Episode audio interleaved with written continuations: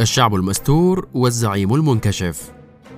عانينا نحن المصريين من الضغوط الاقتصادية المتوارثة من نظم الحكم المتعاقبة ورغم دوام ضيق الحال كان الرد الدارج على لسان من يسأل عن ظروف معيشته.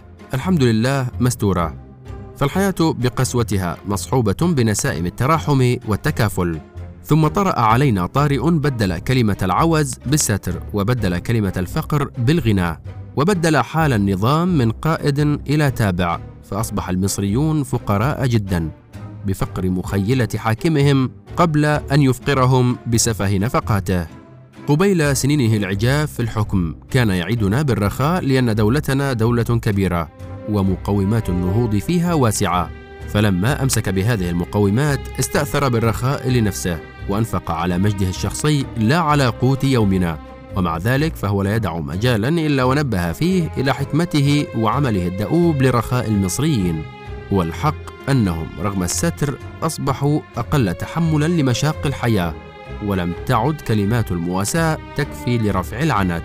يتحدث الطاووس المصري عن المصانع التي يفتتحها والمشاريع الإنتاجية التي ملأت أرجاء بلدنا. ورغم ذلك فالأسعار تتزايد ولا تنخفض ونسب الفقر ترتفع ولا يتم احتواؤها ويجري تبرير ذلك إما بالأزمات العالمية أو ارتفاع سعر المنتج عالميا أو ارتفاع سعر صرف الدولار أمام الجنيه أو جشع التجار والأكثر انحطاطا ربط الأزمات بسوء سلوك المستهلك. كأن يروج الإعلام لاستهلاك المصريين للشاي بما يوازي مئات الملايين من الجنيهات وكأن تجرع ورق الشجر أصبح مسبة في حق الهاربين من الضغوط باستخدام مكيفات متداولة في العالم. إذا كان ذلك الطاووس يسعى لكشف ستر المصريين فإنه ينكشف في كل أزمة وآخرهم أزمة الصراع الروسي الأوكراني.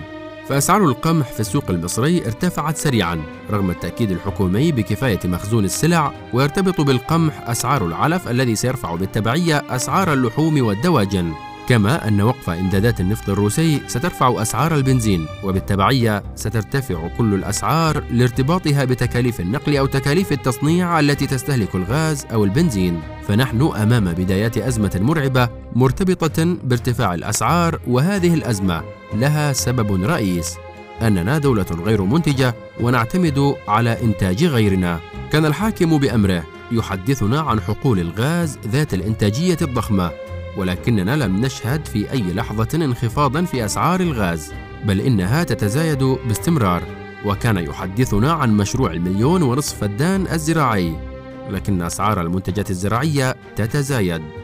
وكان يحدثنا عن مزارع السمك لكن الأسماك تحديدا سمك البلطي تحولت من طعام مناسب السعر للأسرة المصرية إلى وجبة مكلفة. ولا تقف هذه القائمة عند حد بل يمكن مدها إلى كل ما يتعلق بالحياة اليومية للمصريين. حدثنا عن الحياة الكريمة وتكفي زيارة واحدة لمصلحة حكومية أو مستشفى حكومي أو مدرسة حكومية. ليجد المواطن فيها أصناف الذل والإهانة إن كان الموظف غير معتدل المزاج أو يتلذذ بمشاهدة معاناة غيره. فلا يرشد المواطن إلى احتياجاته من استيفاء الأوراق بصورة كاملة. فيطلب منه بيانا ثم يطالبه بآخر بعد استيفائه الأول. وهكذا حتى يذوق المواطن أصناف العذاب أو يدفع إليه اموالا يقتطعها من قوت أبنائه ليرتاح من العذاب. حدثنا كذلك عن العمالة والارتهان للخارج لكن التسريبات التي تخرج من دوائر سابقة لصنع القرار في كيان الاحتلال والعواصم الأوروبية تبين مدى التبعية التي غرق فيها النظام.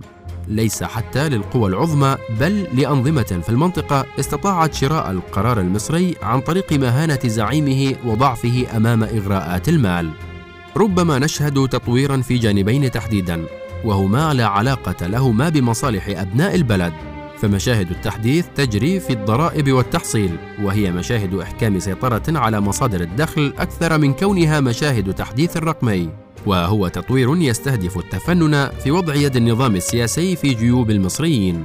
والجانب الثاني من مشاهد التطوير نجده في المنظومة الأمنية وهو مرتبط تحديدا بإحكام السيطرة على المعارضة السياسية. لا الجزء الخاص بضبط الأمن وسكان المناطق الشعبية يعلمون تحديدا من يتاجر في المخدرات وأماكن بيعها وقيامهم بالإعتداء على من يعارضهم وربما قتلهم.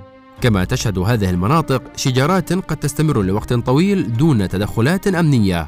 في حين أن دقائق ستكون كافية لتوجه قوة أمنية لفض تجمع معارض للسيسي.